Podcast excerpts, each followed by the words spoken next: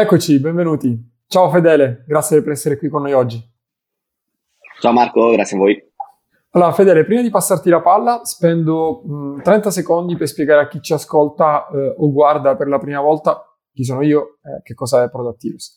Io sono Marco Imperato e sono il founder di. Product Heroes è eh, una community che abbiamo creato un po' di anni fa, a fine 2018, per fare una cosa di cui nessuno si stava occupando in Italia, ovvero il product management. Io venivo da quel background, era troppo importante, anzi direi che era vitale. Eh, oggi parleremo con Fedele anche di questo. E, e, quindi facciamo varie cose per diffondere la cultura di prodotto in Italia. Facciamo tutto quello che è in nostro potere, da buoni eroi con Product Heroes. Quindi intervistiamo persone come Fedele che sono esperti eh, di settore, quindi Product Director, CPO, VP Product, per cercare di portare le best practice a chi ci ascolta o, o chi ci guarda. Quindi se ci stai ascoltando su uh, podcast, quindi Spotify, Apple Music o Google, Amazon, iscriviti al podcast così non ti perdi i prossimi episodi. Se invece sei su YouTube ti puoi iscrivere direttamente al canale e attivare la campanella. Poi aiutiamo le aziende a accelerare la crescita dei propri team di prodotto, facciamo dei percorsi di formazione customizzati, ma aiutiamo anche a chi, come te che magari ci, ci stai ascoltando, vuole avviare la propria carriera nel product management con dei master eh, o delle masterclass per chi vuole eh, perfezionarsi, i docenti sono, prof, sono appunto professionisti e non formatori, guru slash consulenti, senza nessun giudizio però, ecco, non siamo noi. Eh, e poi facciamo tanto, eh, tanta informazione tramite il blog. Su productheroes.it trovi un sacco di articoli di approfondimento. Oggi parliamo della famigerata fabbrica di funzionalità, fabbrica di feature. Anche sul blog trovi degli articoli, lì puoi iscriverti alla newsletter così no, da non perderti eh, quelli successivi in ultimo, che è la cosa che ci gasa di più, ci incontriamo uh, di persona con la nostra community. Quindi organizziamo eventi in giro per l'Italia, Milano, Roma, Palermo, adesso stiamo scegliendo le prossime città. In realtà stiamo lavorando sul nostro più grande evento di sempre, ma non ti anticipo nulla, anzi fedele. Poi parliamo anche di questo perché proprio ci stiamo lavorando in questi giorni, siamo super, super gasati. Adesso andiamo a noi. Fedele, ci racconti un po' chi sei, cosa fai, ti giusto per chi ci ascolta, Fedele Fiorino vive in Spagna, è Product Director a Adevinta. In pochi in Italia conoscono Adevinta, ma in realtà diciamo, è la società che sta dietro uh, subito.it. E quindi eh, è molto più conosciuta eh, in Italia, diciamo, eBay come listings di eh, articoli, motor, home, messe in vendita, però diciamo Adevinta è una società altrettanto grande, eh, un po' meno conosciuta. Fedele è Product Director, si occupa nello specifico di due vertical, ha un background pazzesco, è stato poi da director anche uh, in eDreams, però lascio a te Fedele raccontarci un po' la tua storia e come sei arrivato a essere quello che sei oggi. Grazie per la intro, in realtà ottima, te la potrei rubare dalla, dalla registrazione poi. Eh, diciamo, co- eh, la mia esperienza professionale inizia dal mio background eh, di studi, che in realtà è un background tecnico. Io ho studiato ingegneria, eh, ingegneria informatica e delle te- telecomunicazioni, però poi in realtà non ho mai scritto nemmeno una linea di codice, per mia fortuna e forse anche per fortuna di chi avrebbe utilizzato quei, eh, quei prodotti, perché rapidamente sono passato a lavorare nel mondo del product management. Parliamo del 2008 più o meno, ho iniziato a lavorare nel gruppo Espresso, quindi il gruppo che è proprietario di Repubblica, di Radio DJ, di Radio Capital, in una divisione che era appena stata creata per esplorare le opportunità relative al mobile. No? Quindi era un po' una unit, se vogliamo, di, di innovazione anche da un certo punto eh, di vista, dove abbiamo cominciato a fare product management, io direi in maniera abbastanza freestyle, non in maniera molto eh, strutturata, però era uno spazio estremamente interessante eh sì, sì, sì, sì, era così, era così. Nessuno aveva una chiara e solida esperienza di cosa fosse il moderno product management. Quindi cercavamo un po' di capire come barcamenarci, però è stata un'esperienza super interessante anche perché eh, potevamo provare cose che altrimenti non avremmo potuto provare, ad esempio, sul sito normale di, eh, di Repubblica, sul sito desktop. Eh, e in particolare, ad esempio, in quel contesto cominciamo a esplorare tutti i nuovi modelli di eh, subscription, di paywall, quindi come monetizzare le news in modo diverso nel digitale rispetto alla, alla pubblicità. No? Si intravedeva la crisi della pubblicità, si cominciavano a esplorare cose del genere ed eravamo davvero in pochi a farlo, una Repubblica, il Corriere in Italia, poi c'era il País, il The Guardian, il New York Times, quindi un contesto abbastanza divertente in cui, uh, in cui crescere come, eh, come product manager. Come detto, però, in realtà una crescita abbastanza uh, non strutturata, quindi a un certo punto ho cercato un'esperienza un po' più solida, più quadrata, ho combinato questo con un'esperienza all'estero e quindi dieci anni fa mi sono trasferito qui in Spagna dove ho iniziato, come hai detto, come eh, product manager per, eh, per i Dreams, eh, dove diciamo, ho ricoperto eh, vari ruoli come product manager, sono stato il leader di varie iniziative eh, importanti per, per, quel gruppo di, eh, per quella online travel agency. E poi eh, ho fatto il passaggio successivo, no? sono passato a essere una persona di eh, people management e di leadership, quindi un product director che in realtà è stato un salto rischioso in qualche modo, perché è sempre un salto rischioso da fare, eh, però allo stesso tempo è stata forse una delle migliori decisioni che ho preso nella mia vita, perché davvero mi appassiona tantissimo, mi piace tantissimo fare quello che faccio eh, adesso. Uh, in quel contesto, come product director, uh, ho avuto anche l'opportunità di occuparmi di una iniziativa estremamente rilevante e importante per i Dreams ancora adesso, che è stata la creazione di un programma unico in quel contesto di un programma in subscription, no? con un nome non molto originale, si chiama i Dreams Prime, uh, però sì originale nel, nel, contesto perché permette per l'appunto di pagare una cifra fissa all'anno per avere sistematicamente sconti sui, sui voli, un concetto non molto, non molto intuitivo, però estremamente uh, innovatore in qualche modo. E, e, poi quattro anni fa circa sono passato qui in, eh, in Adevinta, product director, come appena hai detto, di due verticali eh, relativi al, all'automozione, al motor, quindi eh, Coachesnet e Motosnet, in qualche modo simili se volete a automobile.it in, uh, in Italia. Non mi dilungo oltre, eh, Marco, perché sennò potrei parlare per, per ore di questo, uh, e direi che per adesso mi fermo qui. Dove vivi oggi? Spagna? In che città? Barcellona, Barcellona, Sanni Barcellona. Grande. E in realtà dico sempre questa cosa quando sono venuto qui dieci anni fa avevo pensato, beh, sto un paio di anni a Barcellona e poi torno in Italia, oppure faccio un'altra esperienza e poi in realtà ci sono rimasto.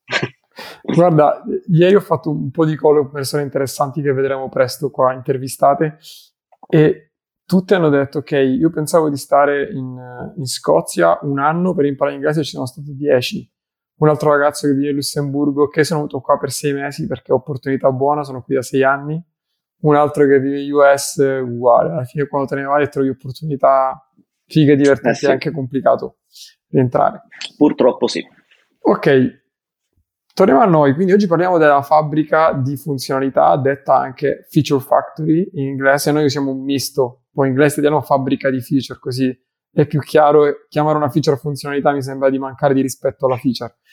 in sé quindi la chiamo feature.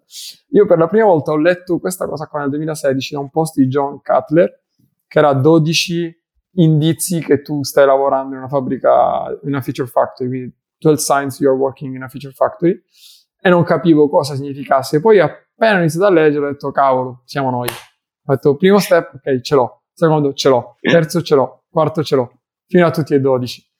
Eh, ed è un modo molto semplice per rappresentare un certo, una certa modalità di lavoro in alcune aziende che non hanno ancora abbracciato una modalità product first o non hanno neanche una struttura di product management. Quindi prima ci spieghi cos'è la fabbrica eh, di feature, di funzionalità. Sì, la fabbrica di feature, di, vedrai che anche io parlo in esperanto sostanzialmente, visto tra inglese, spagnolo e italiano. Uh, la, la, fabbrica di feature, la feature factory, almeno dal mio punto di vista, e poi effettivamente c'è abbastanza letteratura uh, al rispetto, è quando, per farlo in maniera molto schematica, ci concentriamo sull'output di quello che facciamo e non sull'outcome. No? Quindi pensiamo poco al concetto di valore, di perché stiamo facendo qualcosa, il valore che stiamo uh, creando e ci concentriamo molto di più nel creare qualcosa e semmai rispettare le tempistiche di rilascio di, uh, di qualcosa. Volendo astrarre un po', il processo di product development direi che è perlomeno composto da quattro fasi e la fabbrica di feature è quando i team o anche un sistema, un'azienda in generale si concentra molto di più sulla fase di build, di creazione e si concentra e quindi ottimizza anche i processi per quella fase, concentrandoci su uh, come fare lo slicing down delle user stories perché rientrino in uno sprint, per esempio, e tantissime altre cose che si possono fare per ottimizzare quella fase estremamente importante, però poi si ignorano le altre che sono estremamente importanti allo stesso tempo la fase antecedente a quella di build, quindi tutta la fase di product discovery e cercare di capire chi sono i nostri clienti, chi sono i nostri utenti, quali sono le necessità che hanno e in che contesto possiamo effettivamente creare del nuovo uh, valore.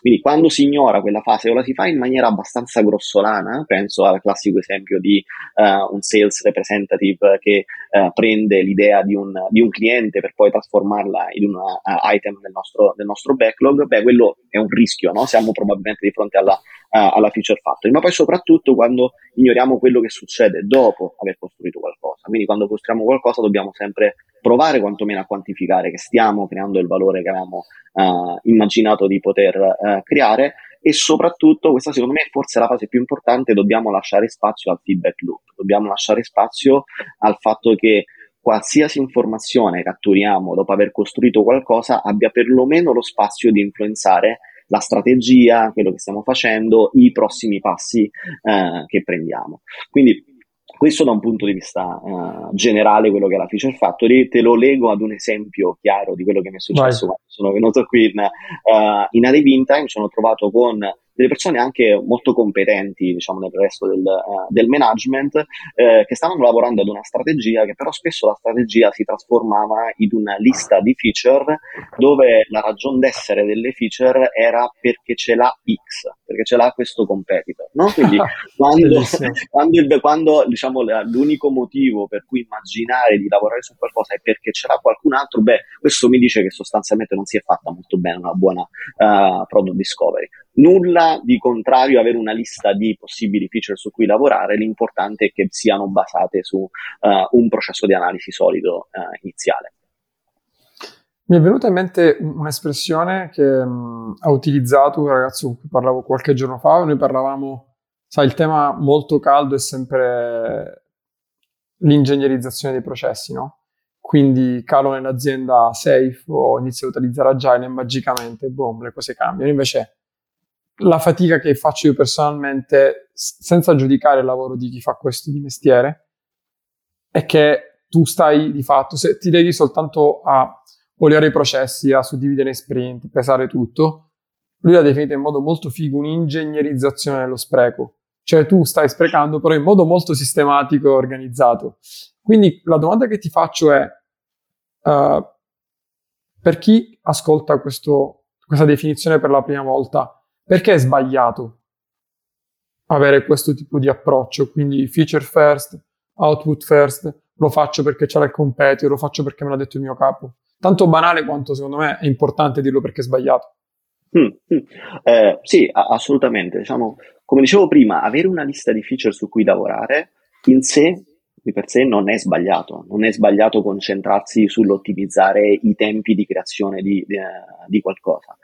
Quando questo diventa sbagliato, quando per l'appunto non stiamo mettendo in discussione che sia qualcosa di rilevante per noi stessi, no? dobbiamo sempre fare un po' un match tra quello che succede nel mercato, chi sono i clienti e cosa facciamo noi come, eh, come azienda, qual è la nostra, eh, la nostra identità. Rifacendomi un po' l'esempio che ti facevo prima, il competitor diciamo, di, di benchmark che utilizzavamo era un competitor americano e quindi il mio dubbio era probabilmente la situazione del mercato americano, la maturità anche dei, eh, degli utenti americani è diversa rispetto agli spagnoli. Probabilmente le esigenze che hanno gli utenti spagnoli sono diverse rispetto a quelle che abbiamo, eh, che abbiamo noi. Ed è quello che poi succedeva in pratica, perché poi in pratica quando andiamo a fare un sensing degli utenti ci rendiamo conto che sì, semmai alcune di quelle feature sono presenti anche nelle esigenze degli utenti e dei clienti, ma semmai non sono le più critiche per loro, non sono le più critiche e per le più critiche erano semmai risolvere dei problemi specifici del nostro, eh, del nostro mercato. Quindi è problematico perché non stiamo costruendo bene il puzzle, non ci stiamo assicurando che abbiamo un buon market fit con il nostro prodotto eh, sostanzialmente. Quindi questo per quanto riguarda la prima fase che è la fase un po' più eh, discovery. La seconda parte è, eh, e potrei fare eh, tantissimi esempi, e che è quella più importante per me, è quando non eh, apriamo le porte assolutamente a, me, a, validare che quello che stiamo facendo ha un, uh, un valore. E perché questo è, è sbagliato? È sbagliato perché se non prendiamo una decisione basata su cosa abbiamo rilasciato e su quello che abbiamo quantificato, a quel punto, quello, se quello che abbiamo creato non ha valore, e abbiamo in pipeline cose molto simili che vanno nella stessa direzione e il rischio è di lavorare, non so, forse un anno, sei mesi, due anni senza creare valore addizionale, no? E quindi è quello il problema. Il problema è evitare poi di continuare a lavorare a vuoto, creando delle cose che in realtà poi non hanno valore per il target che abbiamo come servizio, come prodotto o come azienda. Quindi provando proprio a, ad atterrare mh, mm, nella vita di ogni giorno del product manager di base quello che dici, ok, al di là della discovery, cioè che non è un al di là, che senza product discovery non stai facendo product. Quindi anche un'espressione molto figa che sì. ha utilizzato Mike Carruego che abbiamo ospitato nel nostro meetup è che la differenza da, tra chi fa project e product manager è la product discovery, cioè product management mm. hai la product discovery. Quindi al di là di questo che è fondamentale, poi alla fine se tu ti concentri sulle funzionalità rischi di tirar fuori roba che nessuno usa. Se fai roba che nessuno usa, probabilmente non stai generando valore per l'utente, se non generi valore per l'utente, eventualmente la retention si abbassa e poi tutta questa cosa qua, o lo usage si abbassa, l'adoption si abbassa e tutte queste cose hanno ripercussioni sull'azienda. Ma come facciamo a riconoscerla? Cioè, spesso ci siamo dentro, no? In alcuni casi è facile riconoscerla. Io ci sono stato dentro sempre c'è ogni azienda con cui ho lavorato, collaborato, aiutato, tendenzialmente aprivo la porta e c'erano sti macchinari che funzionavano da Dio, ma che tiravano fuori cose così. Però come fai a riconoscere che stai dentro una fabbrica di funzionalità? Eh, eh, Magari due o tre, tre, segnali forti, due o tre segnali forti. Due o tre segnali forti, secondo me ehm, ehm, sono a, a, vari livelli, la possiamo identificare a vari livelli. Iniziamo dal livello forse più, più granulare, quello del team, il team di prodotto. Uh, secondo me la counterpart della eh, Feature Factory è un Empowered Product Team. Quindi quando siamo di fronte a un Empowered okay. Product Team stiamo scardinando sostanzialmente la, eh, il rischio di Feature Factory. Però di cosa ha bisogno un Empowered Product Team? Un Empowered Product Team ha bisogno prima di tutto di, ad esempio, di una missione chiara, di uno spazio chiaro su cui lavorare, ha bisogno di un input che non sia qualcosa da creare, ma sia Uh, non so, un utente in concreto, un segmento, un'opportunità di business, quindi qualcosa di abbastanza uh, ampio. Quindi un primo segnale è quando semmai i team non hanno una missione uh, ben strutturata, ben, ben definita. E parzialmente collegato a questo, secondo me, non solo quando non hanno una missione definita, ma anche quando, e qui vi faccio già un esempio un po' più pratico, quando i team sono anche costruiti in maniera che non possono, diciamo, ehm, catturare completamente l'opportunità uh, a cui stanno mirando. Penso ad esempio quando abbiamo team che lavorano solo su uh, una pagina di un, uh, di un, sito oppure lavorano solo su un technical stack, io faccio solo cose per iOS, no? eccetera. Beh, in quel caso è difficile immaginare che il team possa davvero catturare l'intera esigenza problematica di un utente in concreto perché stai guardando solo al tuo microcosmo e poi quello che stai facendo probabilmente è creare delle richieste, delle request, no? delle, de, stai creando delle feature per altri team che dovranno crearle per poter catturare l'opportunità nella sua uh, totalità. Quindi semmai il team in sé non è una feature factory ma sta diventando una fonte di uh, feature e sta trasformando gli altri team in, uh, in feature factory. Quindi questi sono già due segnali che ci dicono tanto del team, se il team è in grado di catturare le opportunità nella sua totalità e se la missione che hanno è eh, diciamo uh, ampia a sufficienza per lasciargli spazio soprattutto per fare product discovery. E quando parlo di spazio parlo anche di spazio temporale. I team certo. hanno bisogno di tempo per diventare davvero esperti uh, di un dominio, di un, uh, di un contesto. Quindi questo è sicuramente un segnale quando guardiamo i team.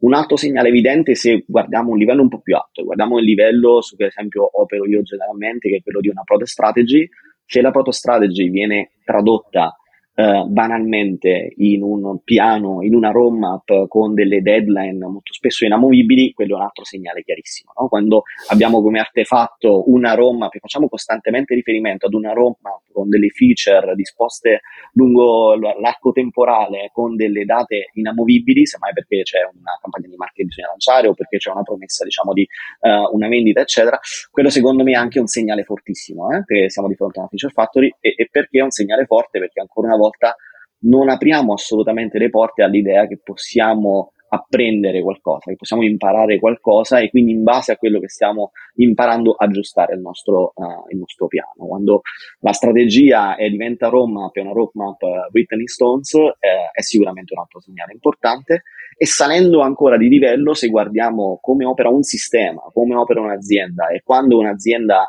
rischia di derivare eh, nella, nella, nella, feature factory è quando ad esempio vediamo delle strategie aziendali che sono estremamente mutevoli, no? che cambiano molto uh, nel tempo. Quella secondo me è una delle cose più difficili che fanno le persone di leadership come me, che è lavorare su una strategia solida che permetta stabilità ai, uh, ai team.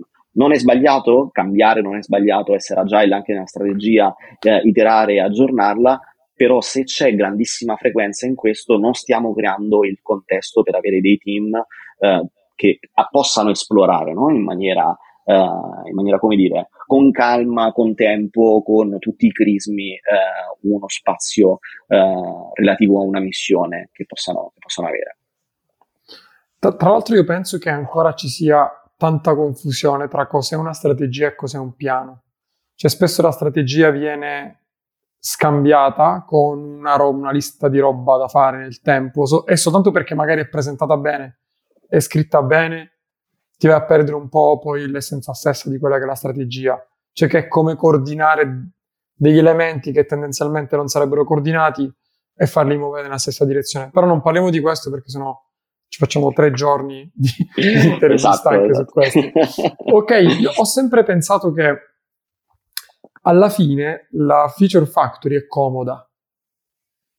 Perché, cioè, forse chi fa prodotto da tanto tempo ha un concetto di complessità molto diverso rispetto a chi lo fa da poco. Quindi la, la maggior parte, almeno delle persone che ho conosciuto, magari ritengono complesso sviluppare funzionalità, che, che non è che non sia complesso in generale, no? C'è un altissimo livello di complessità, poi più è tecnico il prodotto su cui lavori, più è complicato. Però ho sempre pensato che sia abbastanza comodo stare dentro una feature factory perché una volta che è deployato, una volta che sei online, al netto di debugging e tutte queste robe qua, sei fuori. Ma chiedo a te, ci sono altre ragioni per cui secondo te è comodo o è frequente, ecco, ritrovarsi in una fabbrica di funzionalità? Perché accade sempre, o meglio, quasi sempre. È, secondo me è un po' come quello che dicevi, è sostanzialmente perché è comodo eh, e perché eh, andare in una direzione diversa eh, vuol dire abbracciare una complessità ulteriore. La feature factory è, okay. è molto, secondo me, allineata a un pensiero lineare, no? quindi noi abbiamo un piano, lo eseguiamo eh, e non mettiamo in discussione il fatto che questo piano possa andare male. E forse è un pattern mentale che abbiamo noi come, eh, come persone che è difficile da, eh, da scardinare. E quando vogliamo trasformare il modo di operare da una feature factory a un modello semmai molto più product led, product centric, con empowered product teams, eccetera, implica trasformare eh, il lavoro di tante persone e per tante persone abbracciare la complessità troppo astratto. Vado al concreto e ti faccio un esempio di una cosa che mi è Vai. successa un paio di settimane, eh, un paio di settimane fa. Eh, un team mi ha coinvolto per rivedere i dati di un A-B test, un test di una feature che avevano costruito eh, su cui avevano eh, qualche dubbio.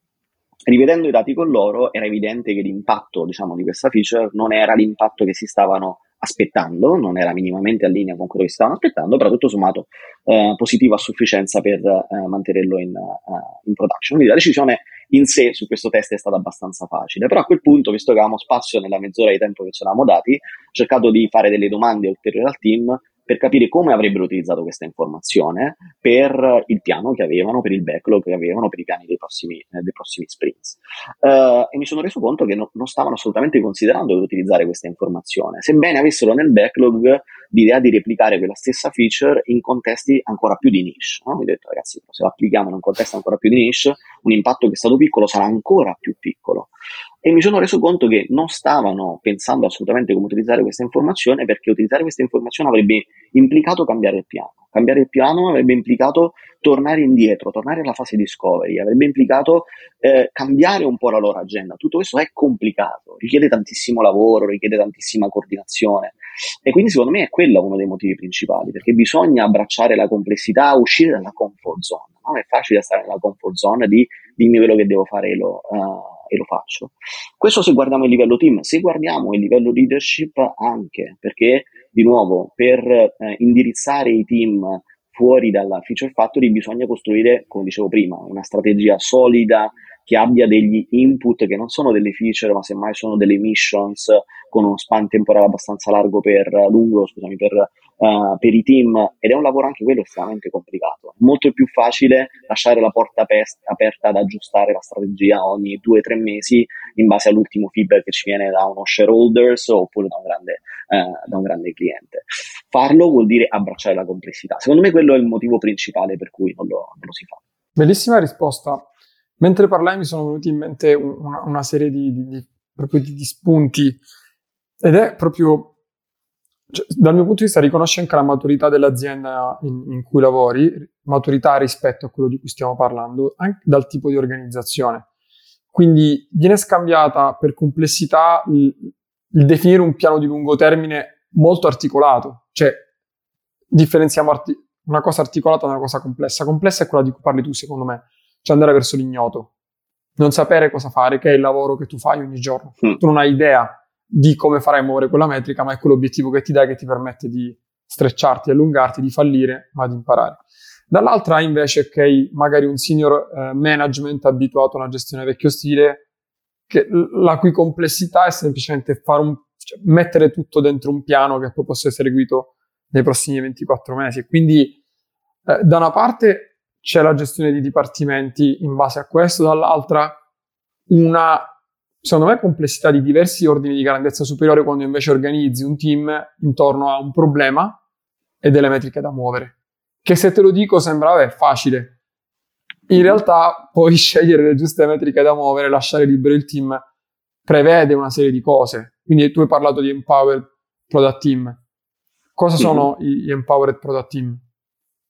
Gli Empower Product Team sono dei team che secondo me sono prima di tutto eh, responsabili di un obiettivo a volte di business che vogliamo catturare. No? Okay. Quindi quando riusciamo a eh, tradurre eh, la strategia aziendale di un sistema in delle priorità macro che abbiamo, che vogliamo esplorare nei prossimi eh, 12 mesi o nei prossimi due anni e perché no trasformarle anche in delle opportunità di, eh, di crescita dal punto di vista, non so, di, di clienti, di market share, eh, di revenue, secondo me siamo di fronte a un Empower Product Team quando il team è in, è in grado di prendere quello come, come input del loro, eh, del loro, lavoro e di svolgere un lavoro solido di esplorazione di quello, uh, di quello spazio, di quella, di quella, opportunità. Ed è per questo che secondo me il concetto di Empower Product Team è un concetto che viene utilizzato molto di frequente, ma è anche molto complicato perché bisogna avere delle persone molto molto mature nel team per riuscire a fare il bridging tra la fase diciamo un po' più uh, vicina a noi che è quella di costruzione di qualcosa, di delivery, di feature, ma allo stesso tempo cercare di capire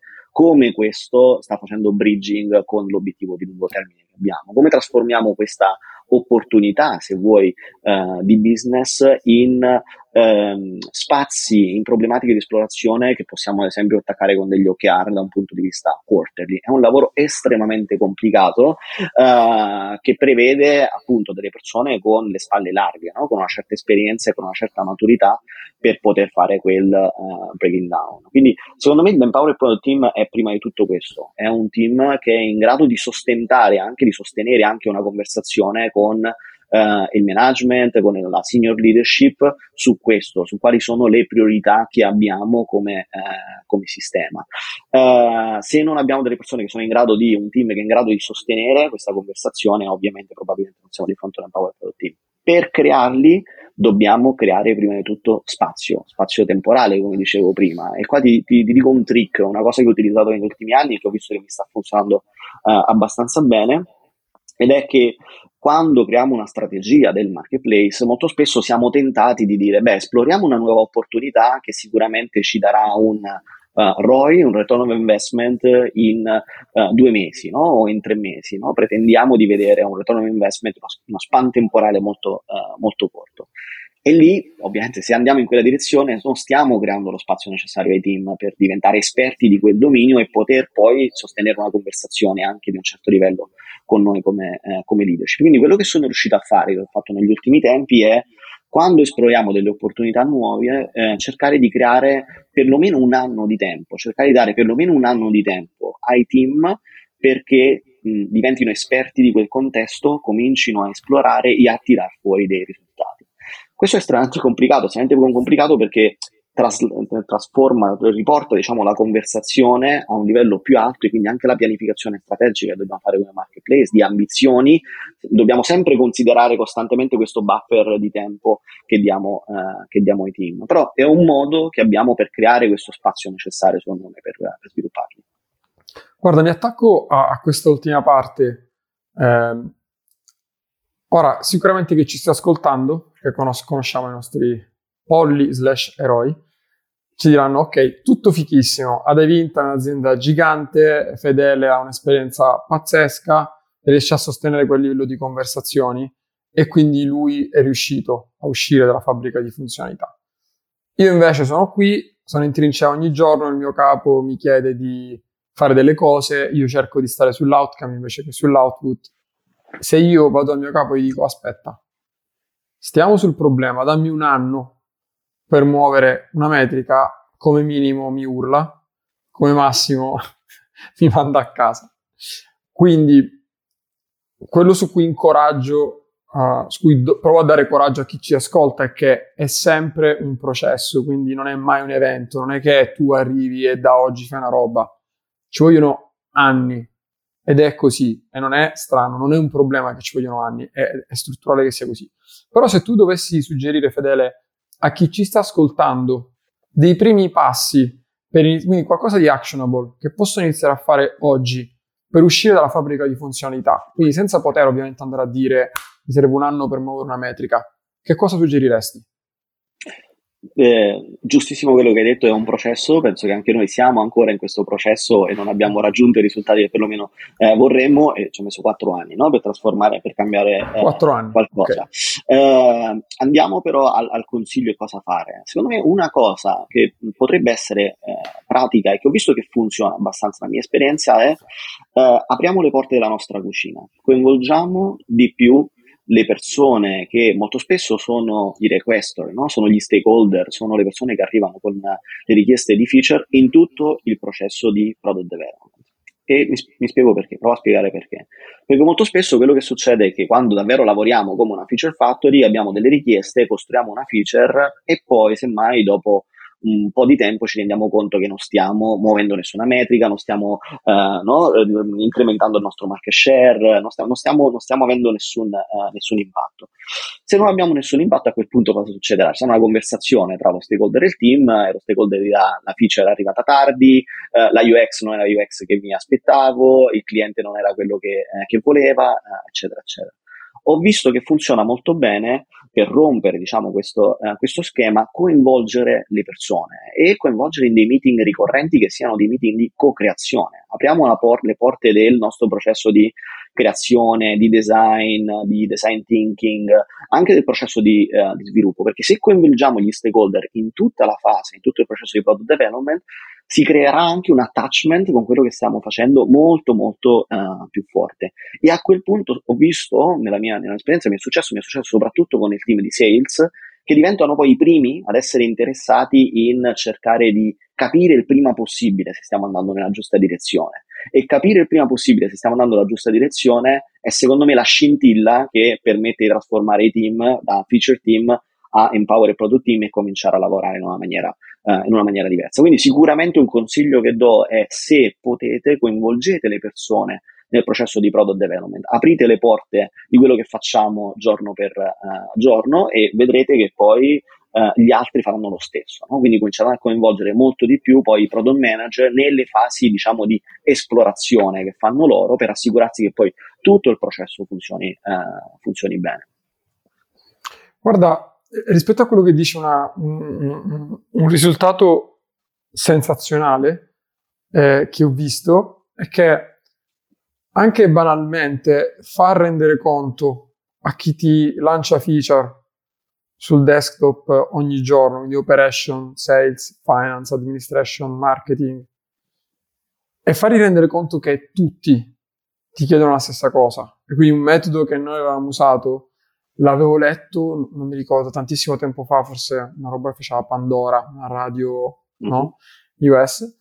Era quella di provare a quantificare il tempo quindi non, non eh, la pesatura delle storie ancora, però il tempo complessivo degli sviluppatori, dividere questo tempo in fish o in, in soldi, tipo Monopoli, e poi distribuire questi, queste fish che rappresentano le ore degli sviluppatori, tipo 100 ore sono 100 fish, distribuire in modo equo tra tutti gli stakeholder, quindi da CMO, CFO, CEO, e già que- soltanto questo atto e li metti davanti a tutto quello che vogliono fare. Quindi su un muro appiccichi tutto quello che vogliono fare con, le, con tutto il valore per ogni fish, quindi un'ora.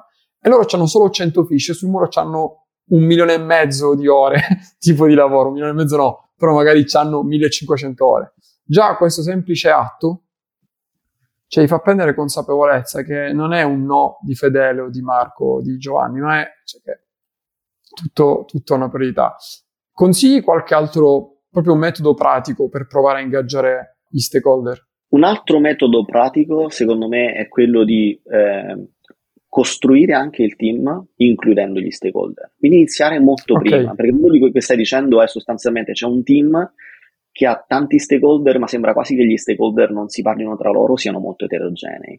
Si può creare un team che ha sin dall'inizio degli stakeholder all'interno, dove quindi anche le conversazioni giorno per giorno danno questa visibilità costante su chi ha molte richieste eh, oppure no e andare un passo un po' più in là. Si possono co-creare anche gli OKR con eh, gli stakeholder, quello secondo me è anche qualcosa che funziona molto bene, no? perché nel momento in cui ti devi fissare delle ambizioni, devi capire quali sono gli obiettivi davvero eh, importanti, lavorare come team secondo me eh, è la chiave di, eh, di, questo. In generale secondo me la ricerca è sempre un po' quella, no? coinvolgere le persone il più possibile eh, nel processo, perché se no se facciamo questo lo facciamo una volta al quarter con le fish, eccetera, sì, dà moltissima visibilità, però tendenzialmente può creare anche abbastanza frustrazione e dare un po' più informazione, per dare un po' più informazione anche agli stakeholder di come influenzare meglio il backlog, secondo me la cosa migliore è coinvolgere nel processo costante, costantemente. Quindi quando penso sempre a un Empower Product Team, penso sempre un team che sia un team di prodotto, ma un team che ha una persona di marketing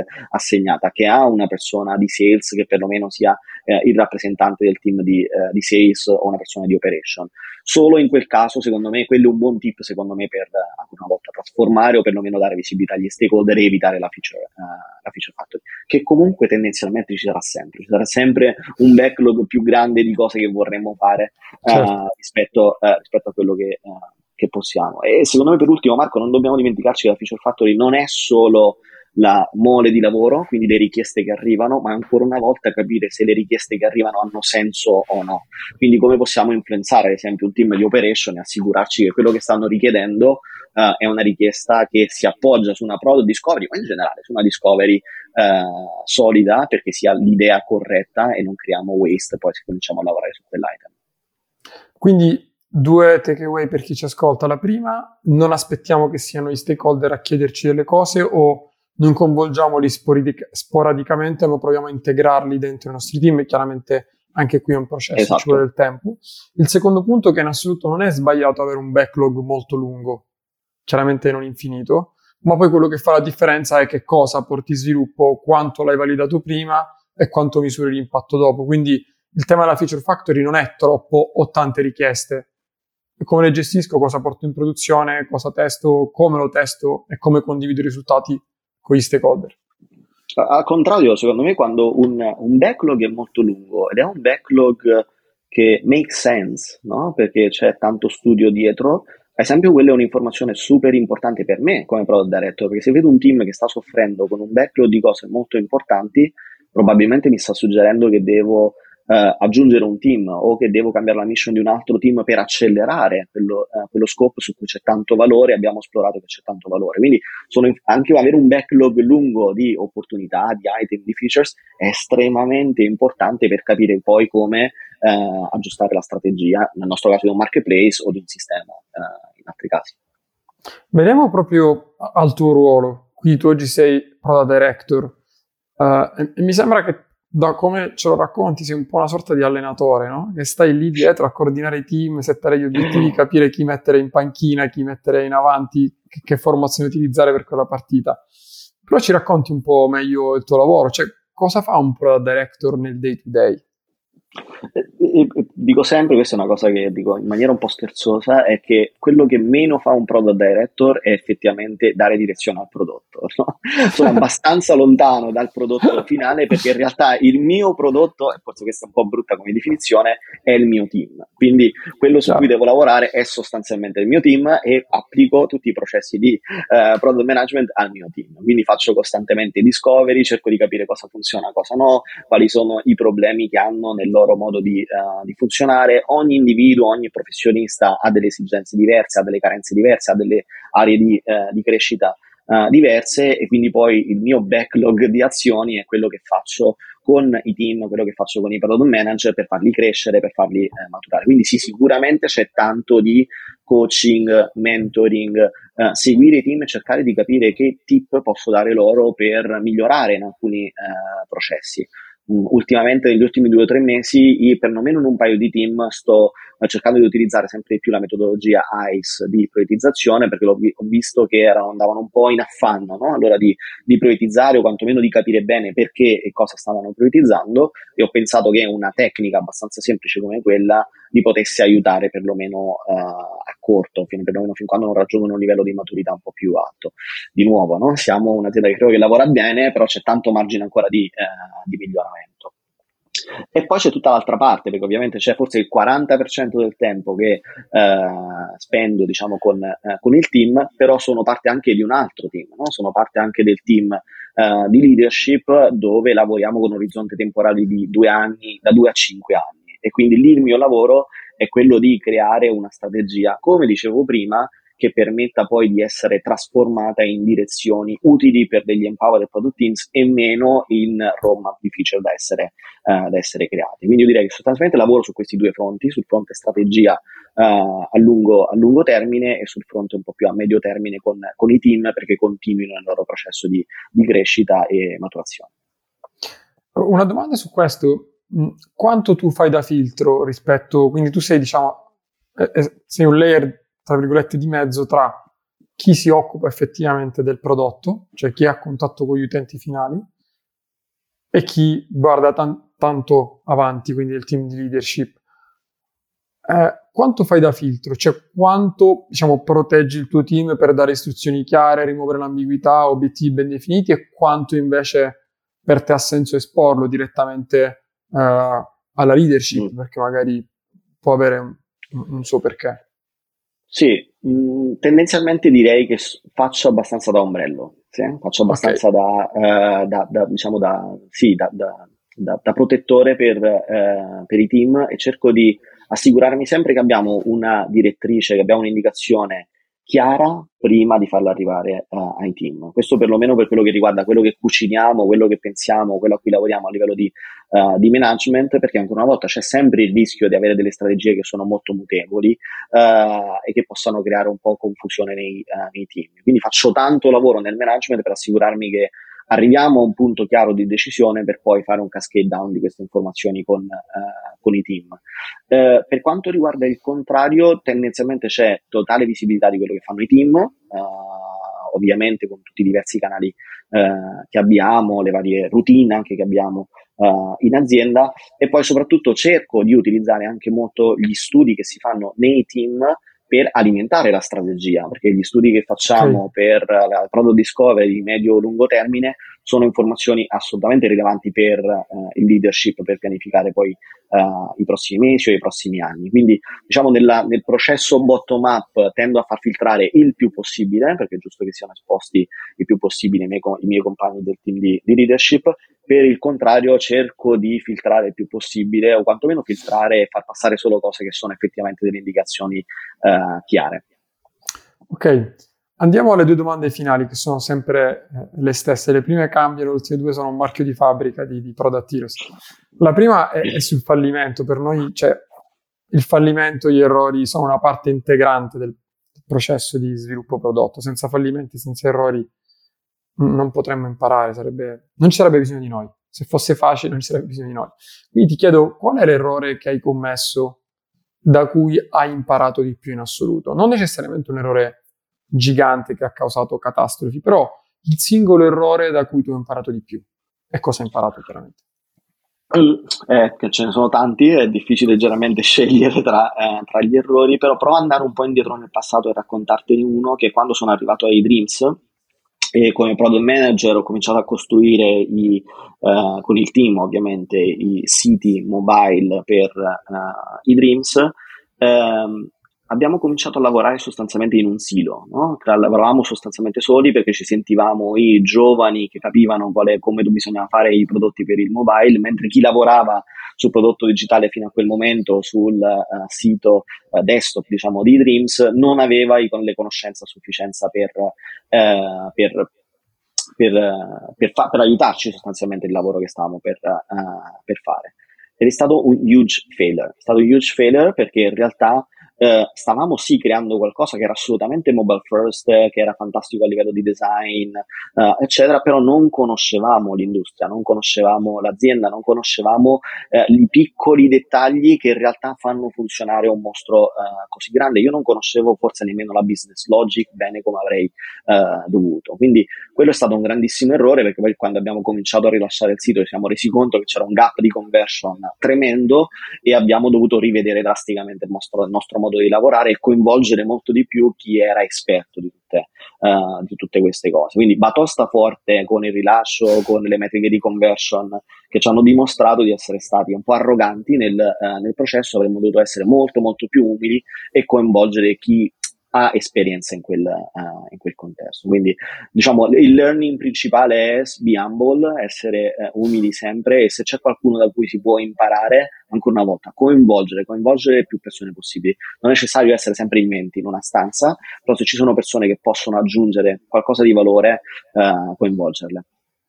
Io ultimamente, visto che di, di, batoste in questi ultimi anni ne sto prendendo tante, sono passato da fare prodotto che già era complicato alla parte imprenditoriale ogni tanto mi faccio dei bei bagni di umiltà, come li chiamano, cioè che ti arriva la gran botta e poi capisci, aspetta un attimo, forse in realtà non sono così bravo come pensavo, devo sempre un attimo rimettermi in discussione. Eh, rivolgiamoci a chi ci ascolta e deve ancora cominciare la propria carriera nel product management o magari già è un PM con un paio di anni di esperienza e vuole migliorare. Se tu dovessi o potessi lasciare un unico consiglio a chi sta iniziando la propria carriera o a chi vuole migliorare come PM? Quale sarebbe? Puoi lasciarne soltanto eh, uno. In realtà ti rubo spazio per due. Chi vuole davvero iniziare okay. adesso, chi vuole davvero iniziare, che ancora non ha iniziato, adesso si trova in un contesto fortunato secondo me perché perlomeno ci sono adesso delle, uh, delle scuole, dei gruppi, c'è Product Heroes, ci sono tanti spazi in cui si può imparare a cosa uh, fa un product manager come diventare un product manager. Uh, quindi probabilmente esplorare qualcosa del genere per chi eh, totalmente da, inizia totalmente da zero. Per chi invece è già sostanzialmente in parte un product manager e vuole cominciare a, a crescere, diventare un product manager un po' più solido, direi di concentrarsi, sì, come abbiamo detto fino adesso, sulla fase di build, però è una fase che verrà naturalmente, su cui si migliorerà naturalmente, ma è eh, spendere tanto tempo nel cercare di capire il contesto, capire il contesto, quindi leggere i dati, studiare i dati del, del prodotto su cui si, uh, si, lavora, i numeri della performance del, uh, del, prodotto e dall'altro lato essere il più possibile a contatto con uh, i clienti, gli utenti, quindi spendere molto tempo nella fase di product discovery e di validazione di quello che si fa, invece di essere tentati a concentrarsi soltanto in migliorare, in come fare una sprint planning, forse è meglio eh, spendere un giorno a settimana a contatto con un, con un cliente. Grazie mille Fedele. La conversazione è stata super interessante sono sicuro che chi ci ascolta o guarda avrà trovato tantissimo valore, quindi eh, ti ringrazio ancora a nome della community.